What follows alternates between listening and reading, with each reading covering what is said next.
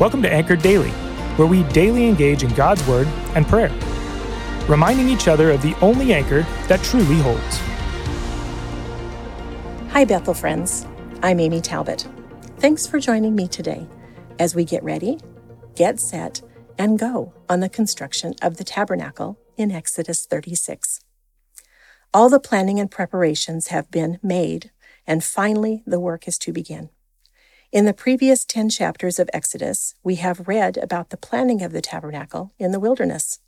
The people have been generous in offering silver, gold, bronze, yarns and linens, animal hair and skins, wood, oil, incense, stones, and gems. God has made it very clear how He wants every piece of furniture made, every portion of the tabernacle oriented and measured, the priestly garments decorated, and the precise recipes for the anointing oil and the incense. And God has also named the two skilled craftsmen that will oversee the tabernacle construction. God chose Bezalel, son of Uri, the son of Hur, of the tribe of Judah, and filled him with the Spirit of God, with skill, ability, and knowledge in all kinds of crafts. He then appointed Oholiab, of the tribe of Dan to help him. They both had the ability to teach others. So we have the chief artisan of the sanctuary and the deputy architect as his assistant. Let's read verses 1 and 2 of chapter 36.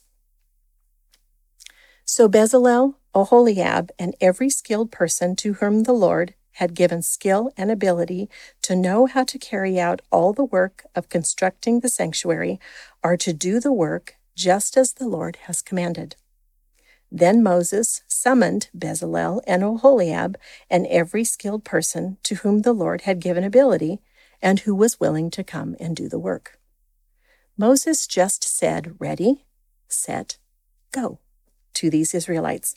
Where is God calling you or telling you, Ready, set, go? These Israelites have the God given skills and ability to do this work. What work is God calling you to do? Is it to be a full time mom or dad? Or maybe a mom or dad who also has a full time job? Is it to be a social worker or a pipe fitter or a scientist or someone who works in our healthcare system?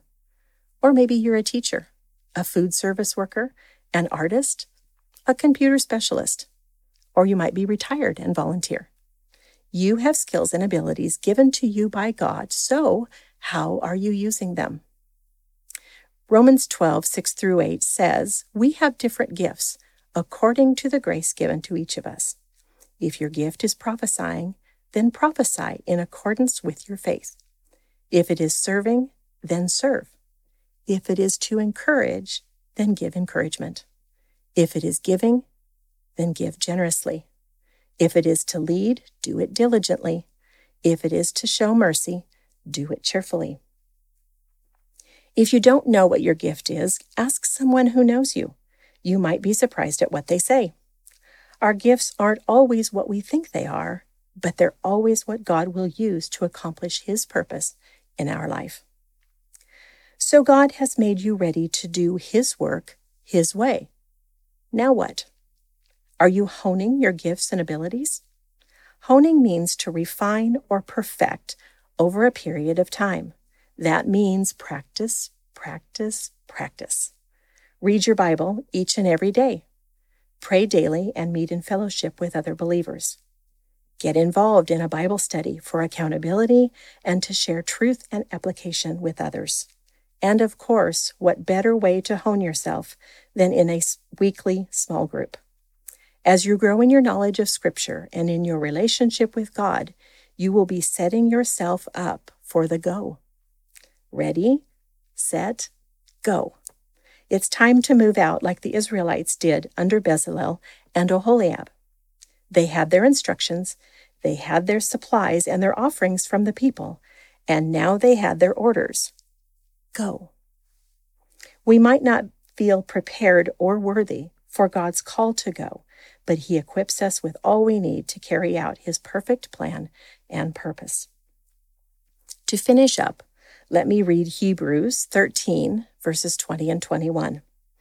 Now may the God of peace, who brought up our Lord Jesus from the dead, that great shepherd of the sheep, through the blood of the everlasting covenant, make you complete in every good work to do his will, working in you what is well pleasing in his sight, through Jesus Christ, to whom be glory forever and ever.